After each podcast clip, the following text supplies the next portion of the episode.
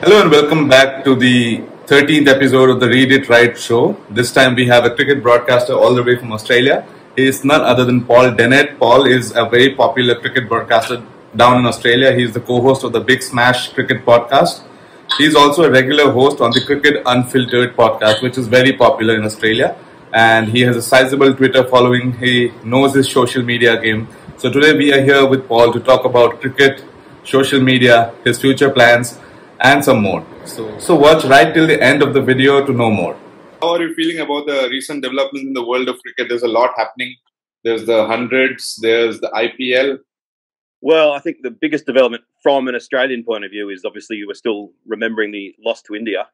Yeah. And um, we, we don't have any excuses this time. That um, two years ago, when Smith and Warner weren't available, we could sort of say, yeah, well, it wasn't our best side. But this time around, it wasn't India's best side, and um, India's B side uh, effectively yeah. beat Australia pretty bad. So, oh, what I've been saying on the um, on the Cricket Unfiltered podcast that we're on, to very much to the annoyance of my co-hosts, is that I think that um, we Australians have got to get used to this because I just can't see how India won't dominate cricket in the coming years. That with the huge population, uh, the IPL bringing so many youngsters on board, seems to be a growing wealth in the game and professionalism.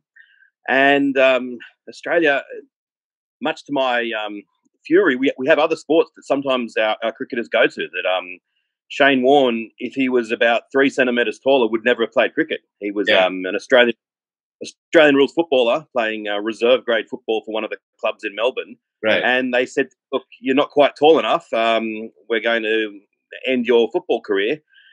And so he said, "Oh well, I'll give cricket a go." And so if he'd been a little bit taller, um, he would have been a middling Australian rules footballer, um, quite famous in Australia probably, but no one outside Australia would have heard of him. So you factor all that in together, and I wonder when we're next going to beat India. right, right, right. So, uh, so your answer touches upon a lot of aspects that I want to also talk about, but we'll get to that. Uh, but first, uh, let's talk about you, Paul. Uh, I happened to check your website recently. Before that, I knew you primarily through your Twitter account. Uh, and I was not aware of your multiple abilities. You write on cricket, you broadcast, you podcast. You also provide social media consultation for brands. You help brands improve their content copies for readability and better English. So, how do you manage to wear so many hats at the same time? Uh, well, it's probably because I wear them all pretty badly. When this hat here, I'm off to um, I'm actually off to a 1990s themed party now, so I'm dressed as if I'm from the 1990s, and it's um probably suits me. But um, oh, I think that um, I've just tried a few different things over the over the last few years. I used to be in banking, and um, more recently, that's what I've been doing. I, I, Twitter was kind of where I first kind of really fell in love with with social media. I just thought that, particularly back in its kind of its heyday, which I think its um, its heyday was more like 2013, 2014, 2015, yeah. around about period where it seemed a little bit more fun maybe than it is now, and it just seemed it was it was going to explode and become the the dominant social media platform. Mm-hmm. It never quite got there. It was, I mean, funnily enough, Donald Trump, who I you know have uh, cannot stand, but the one the one good thing the one good thing that Donald Trump did was that he kind of helped prop Twitter up because it was um yeah. Because of Donald Trump that Twitter kept um kept being relevant for a few years, and so um but yeah, I think that um, the, yeah, the idea came to me. Why don't I um, create an account just about cricket, and I can be um, kind of feel no shame about tweeting, you know, ninety nine percent about cricket. And if people don't like cricket, then they'll pretty quickly realise they shouldn't follow me. And it kind of uh, went yeah. from there. And uh, it all began actually the 2014-15 Australia uh, India series, where I realised mm. that India were going to be in Australia for about hundred days when you've added it in the World Cup as well. And so I thought maybe uh, I could give an Australian perspective back to India as to what it might be like, and it kind of kind of went from there. Okay, so tell us more about your journey in the world of cricket broadcasting. You said you were a banker before this, so how did you manage to switch gears? Uh, well, I mean, I, I, I um, got got involved in uh, podcasting. I was doing one of my own, and then um, Andrew Menczel, who is the host of the Cricket Unfiltered podcast, uh, must have I think he heard one of my other podcasts and invited me on. And it's kind of, um, I mean, I, whatever little success I've had as far as um, uh, getting into cricket has come from, from there. That um, uh, I've got some um, opportunities to call Sheffield Shield games and um, uh, few things like that. And then um, uh, I think also from Twitter I, for a while there, I was doing a few things on um, um, on Star Sports where they would um, they'd have the the, the blogosphere um, section yeah. of their show where I used to be doing a few things like that with um, with some of them and uh, so radio interviews. Um, the the 2019 Ashes were quite fun because there was a a radio station in England that would call me each day to get my take on the on the cricket, and it's always fun talking to England radio about cricket because you realise that all they really want to talk about is football. Um, yeah. And anytime they talk about cricket, it's very much like they re- they recognise that half their audience are about to turn off, and so yeah.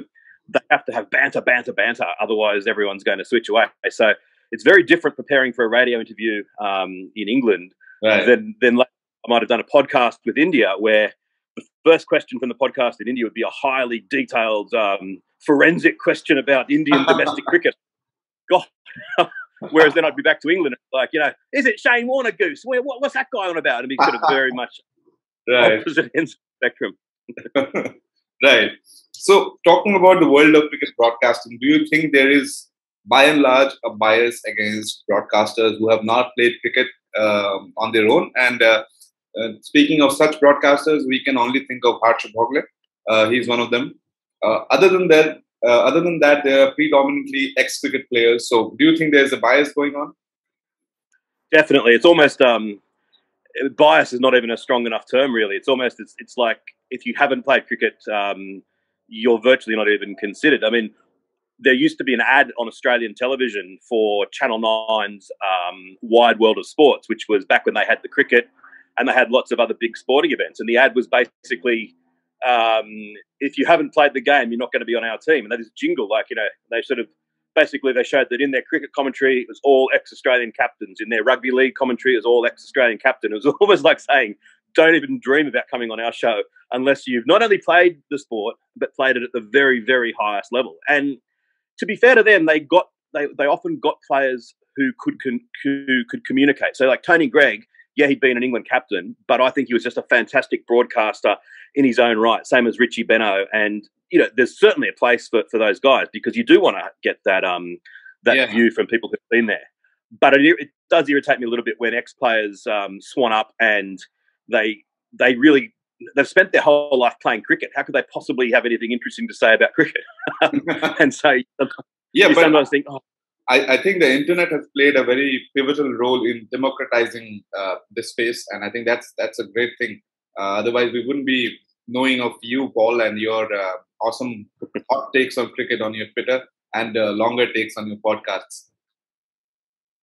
Well, it's amazing how much it's changed. That I used to watch cricket and you know I'd be frustrated and um, uh, I'd want to say something, and all I could say it to was my family or friends, and so that's one of the great things about um, about social media that um, that uh, and the, the, newest one along the, the, TikTok, which is quite. I, mean, I know it's banned in India now, but yeah. it was going great for a while. That of all the social media, its algorithm is so uh, reactive and so um, intelligent that you could put yeah. a video up, your first ever video, and you have no followers, and if it happens to catch fire, then you know you can get um, lots of viewers. I the first ever video I put up on TikTok was me writing with a pen and paper okay. Don Bradman's score, Don Bradman's scores in the 1928-29 Test series, and um, what he'd done in each innings. And I thought, you know, TikTok's famously people who are 15 and 17 years old. No one's going to watch this. And I went to bed and it had 80 views, and I woke up and it had 5,000 views. And I thought, well, that's um, you know, this is,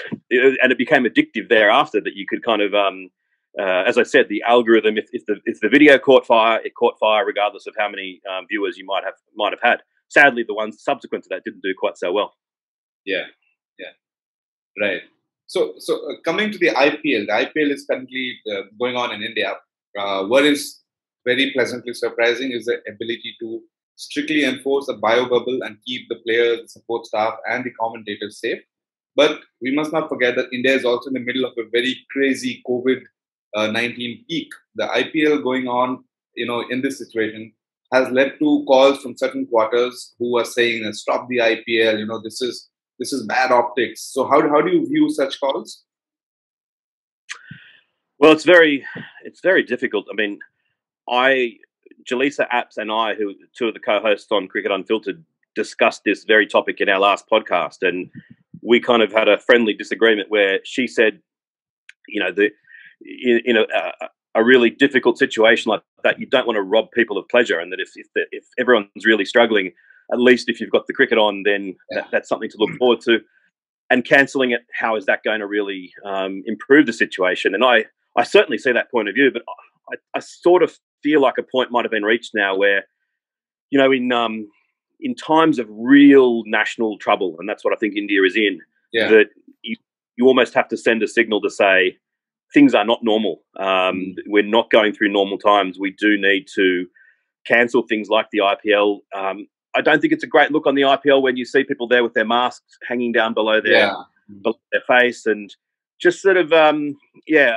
I don't want to be sort of the fun police, but I think that um, put it this way, I think Australia has an has a reputation of being a fun loving country, whereas we actually follow rules quite strictly. And I think yeah. if the if the equivalent tournament was on in Australia right now, and if we were in the same situation as India was in, we would have cancelled it long ago. And that's not to say we're right and, and that India yeah, is wrong. Yeah. It's just to say culturally, as I said, we're, we're known as party people, and you know, where's the next beer coming from? But mm-hmm. if the if the street sign says don't walk, we tend not to walk, and I think that that's how we probably approach it, which is um yeah, just a difference in culture, I think.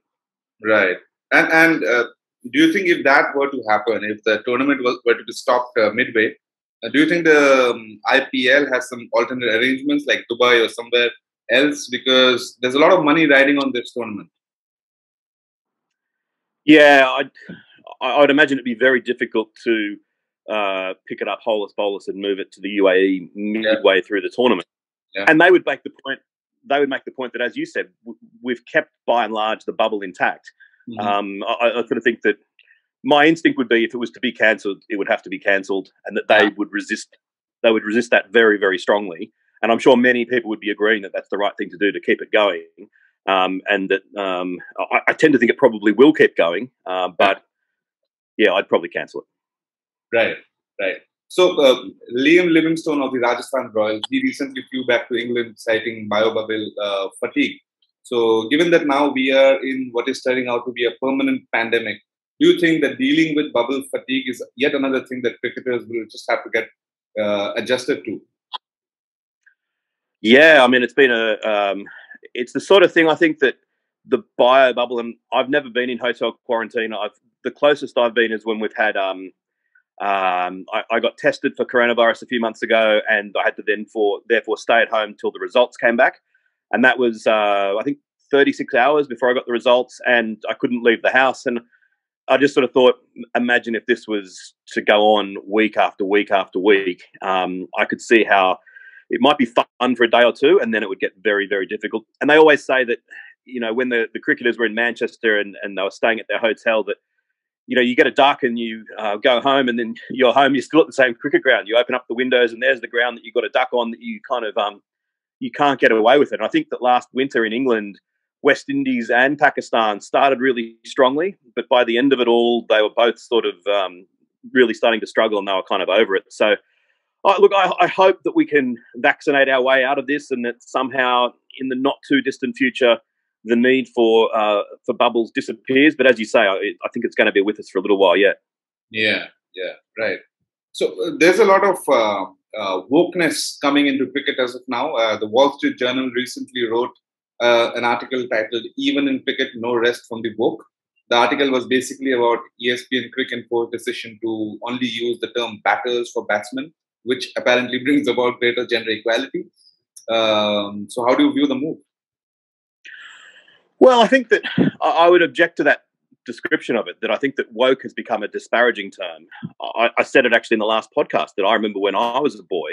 Uh, it's not that long ago. Um, girls, if they wanted to play cricket, there was no girls' league that they could play. They could play against the boys in the under 10s, and that was kind of tolerated and celebrated. Right. But from then on, uh, if a girl wanted to continue and play in the under 12s, it was like, no, no, no, no. This is, um, we, I remember once we played another team and they had a girl in it, and it was kind of uh, everyone was talking, oh, they've got a girl, they've got a girl. This was in the under 12s. And that was the end um, and so you had all these uh, potential cricket fans who were totally excluded from playing the game. And yet, um, as the years go on, uh, the cricket boards around the world would love nothing more than those same people to be uh, watching on TV to bolster their TV rights, buying product, and, and going to the grounds. And so I think that thankfully it's really switched here. I walk around my local park, there's girls playing just as much as the boys. Um, the, the, women's Big Bash in Australia is, I mean, it outrates the soccer in Australia, uh, the men's soccer. It is really, really doing well.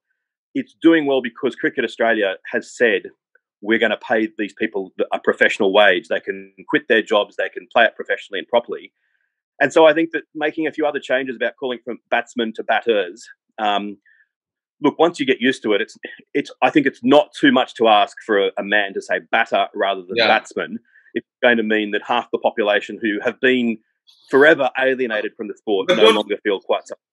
Yeah, fair enough. But don't you think that's merely lip service? You know, what they could instead do is improve the uh, structure of women's cricket down right to the domestic level, first class cricket, and uh, that would be a far greater and more impactful change to have.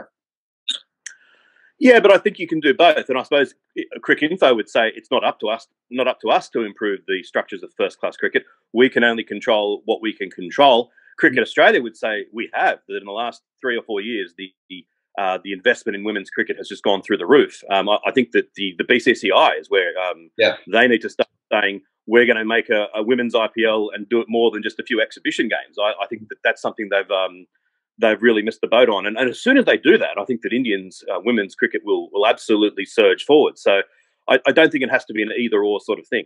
Right, right, right. So the BCCI has recently agreed to send uh, Indian men's and women's cricket teams. Um, uh, if the sport were to be included as the Los Angeles 2028 Olympics, so do you think there is a strong case for cricket to be included in the Olympics? And if yes, then uh, you know, what form or shape would that take? You, you think it would be a 50 overs game? It would be, I don't know. Like, what do you think? I have got two strong views on this. From an Olympic point of view, I don't think cricket should be in there. I think that there are already far too many sports in the Olympics. I, I always think of the Olympics; it should be about you know running and swimming and cycling and a, few others, but it's it's meant to be about the really premium sort of sports. And you know, a lot of people um, have sort of thought that it has become overblown and there are too many sports. And I would, you know, I think that golf and tennis in the Olympics, they probably don't really belong there. I'd put cricket in that category. But from a cricket point of view, yes, definitely. If they want us in there, we should have been in there 20 years ago. I mean, there's no downside from having cricket in the Olympics. There's no downside at all. Um, it's the, uh, along with the Soccer World Cup, it's the biggest sporting event in the world um, the money that would flow in, the exposure that would flow in, I, I can't see any downside. And look, if they want to make it T10 to make it so that it's a nice short, um, short and sharp competition, then I'm fine with that. And I'm fine if it's a little bit of a gimmick. Um, I just think that if they're going to open the door to cricket, throw cricket in, I don't think it should be 50 overs because I think that to the uninitiated, they'd be watching that and thinking, what's going on here? These guys are just tapping the ball and jogging singles. So hmm. yeah, I mean, maybe T10's the answer. I watched a bit of the T10 league in um, yeah the UAE um, a month ago, and I find it quite entertaining. It's kind of um, having a lifetime of knowing that the first ball of a test match, we're going to get a result five days from now. It's quite exhilarating to know that, oh, this game's going to be over in 90 minutes and I'm going to get a result. It's, it feels like a reward for all the time I've watched um, test cricket. right, right. So England is recently abuzz with the hundreds tournament. So when T20s first came onto the scene, there was a lot of um, criticism. Of course, it was eventually adopted. Then there are the T10s, then there are the uh, the hundreds. So why do you think there's always a state of churning in cricket? Why can't we just let the game be? Well, I suppose one answer to that is that we've somehow managed to settle upon a, a kind of a, a 19th century format of our sport as our main, uh, as our prime sport. That you would never create Test cricket today. Um, it just, it's just, um, it's something from a bygone era. And so yeah. I suppose um, when you know when one day cricket sort of burst onto the scene. I mean, initially in the in England in the 1960s, and then uh, through the world into the 1970s and the 1975 World Cup. What, what was the choice to sort of say, "Wow, this is really popular, so let's cancel Test cricket"? Well, none of us really wanted that. I wasn't around then, but no one really wanted that. Same thing now. No one really wants to cancel Test cricket. Um, so we've got this bizarre situation with three formats, as you say. You add in the T10, that's a fourth. The hundred is different as, again uh, it's just a unique situation where the sport is adapting and um, and you know, you look at baseball, a sport that probably has a little bit of that similarity, where maybe if they're going to create baseball today, instead of it being nine innings, it might be six innings, and they'd make a few changes. It's very difficult for them because every time they try to change it, they're changing the existing only format of the sport, and the the devotees of it in America, of which there are many, many millions, don't want any change. So I suppose yeah. cricket does have the luxury. We can experiment and tinker with the other formats, and that's what I think with the hundred that I don't care what they do. If they want to call them outs, if they want to um, use a tennis racket instead of a ball, as long as we still have test, uh, use a tennis racket instead of a cricket bat, as long as we still have test cricket and the, the, those forms of the game, I'm, I'm fine for us to muck around with the um, the short form game to try to get more people um, involved in it and interested in it. Right, that, that's that's actually a very balanced uh, view. Uh, so there is an increasingly um, there is a view that is increasingly gaining currency uh, around the world. It's about the power of the BCCI over the ICC, both administratively and financially as well. So, how do you think it affects the, the world of cricket? Um, do you think the BCCI is too powerful for the good of other countries? This uh, one-sided dominance is it getting a bit too much now? Well, I think it reflects reality. That I think uh, where I've read that something like eighty-seven percent of all the income in the game comes from India. And I, have criticised the BCCI before, and I, I, I continue to criticise them. But I wouldn't for a second want it to be any different in the sense that if India didn't play cricket, cricket would be a nothing sport. You know, it'd be played by um, virtually no one. Australia and England um, would play it, and there'd be a little bit of New Zealand and South Africa, and that's it. It would be a sport along the side. It would be as big as lawn bowls in a, as a world game. Mm-hmm. Suddenly, with India, with 1.4 billion people, and you know Pakistan 200 million, and Bangladesh nearly 200 million, and um, the diaspora around the world, that you can make an argument that whether it's the second biggest team sport or maybe the third biggest team sport after soccer and basketball, I'd much rather have that and be a bit annoyed with the BCCI than just having a game played by um, a couple of dudes in Sydney and London. But I think where the BCCI I sometimes think is that they enjoy the fact that ah, we're running the game now. You guys ignored us for decade after decade, and you treated us um, pretty poorly. Now the boots on the underfoot, and we kind of enjoy the fact that we're in charge. And I, I can I can get that, but I think that um that there does need to be a balance where that they need to sort of say um, sometimes we've got to act um, for for the global good of the game, and if it sometimes means that we have to sort of behave better than we thought they behaved towards us in the years gone past, that would be great. I don't think they always act against the interests of the game, of course. I think they do lots yeah. of good things, but there are times when I think probably everyone's gone, oh, BCCI, we're a bit frustrated by you this time. But yeah. Um, as I said, I, would much rather that than have no um, no global prominence for the sport at all. Right, right. So you know, recently in the world of football, we saw a very major controversy over the European uh, Super League. So, do you think cricket is more, you know, um, comfortable with such revolutionary changes? We had Kerry Packer and the World uh, Cricket Series. We had uh, the IPL we had the failed ICL, we have T10s, and even the hundreds. So do you think cricket, by its uh, the short format of the game, by its very nature, is uh, more comfortable with changes? That's a good question. Uh, I think again, it points to the fact that with cricket, we've kept the solid structures of Test matches um, to a degree largely unchanged, and so you know it, that you're adding on rather than than completely changing. And I, I, think with Kerry Packer's World Series revolution, the big difference was that the players were being paid abysmally. That um, the cricketers in Australia in the 1970s were getting paid virtually the same amount of money that the, their counterparts got paid in the 1930s. And you know, 40 years had gone by, and that yeah. there are all these stories of, um, you know, um, such and such a player can't go on this tour to England. Why? Well, because he runs a shop and there's no one else to run his shop while he's gone he'll go bankrupt if he goes. So instead of playing for Australia, he's got to stay home and you know, run his shop. And then you know they'd have um, seventy five thousand people turning up to the MC and look around and think, why are we getting you know almost no money? Where's all this money going to? So I think that um, it was ripe for the picking, and that compares very differently to the current situation in Europe, where the players are getting paid um, fantastic wages. So I think there's a, I think there's a real difference there. But yeah, also I think that um, cricket probably is a little bit more uh, able to be nimble. Um, you know, just because of the different way that the game is structured um, to, to, soccer, I think that it's sometimes hard to compare the two. Yeah, yeah. So uh, you know, Paul, you've been uh, you've been a broadcaster, you've been a social media kind of a consultant for brands. You've been a podcaster as well. And um, so, which medium are you the most comfortable with when it comes to talking about cricket?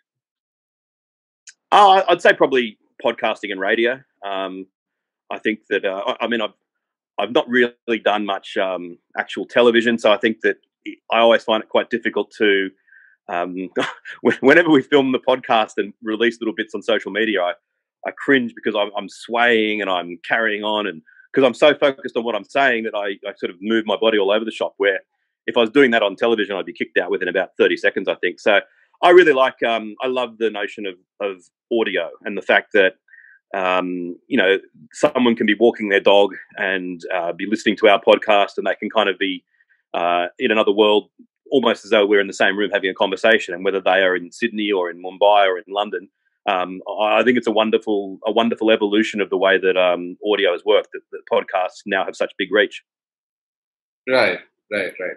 So, what does the future hold for Paul Dennett? Uh, what landmarks are you looking forward to this year?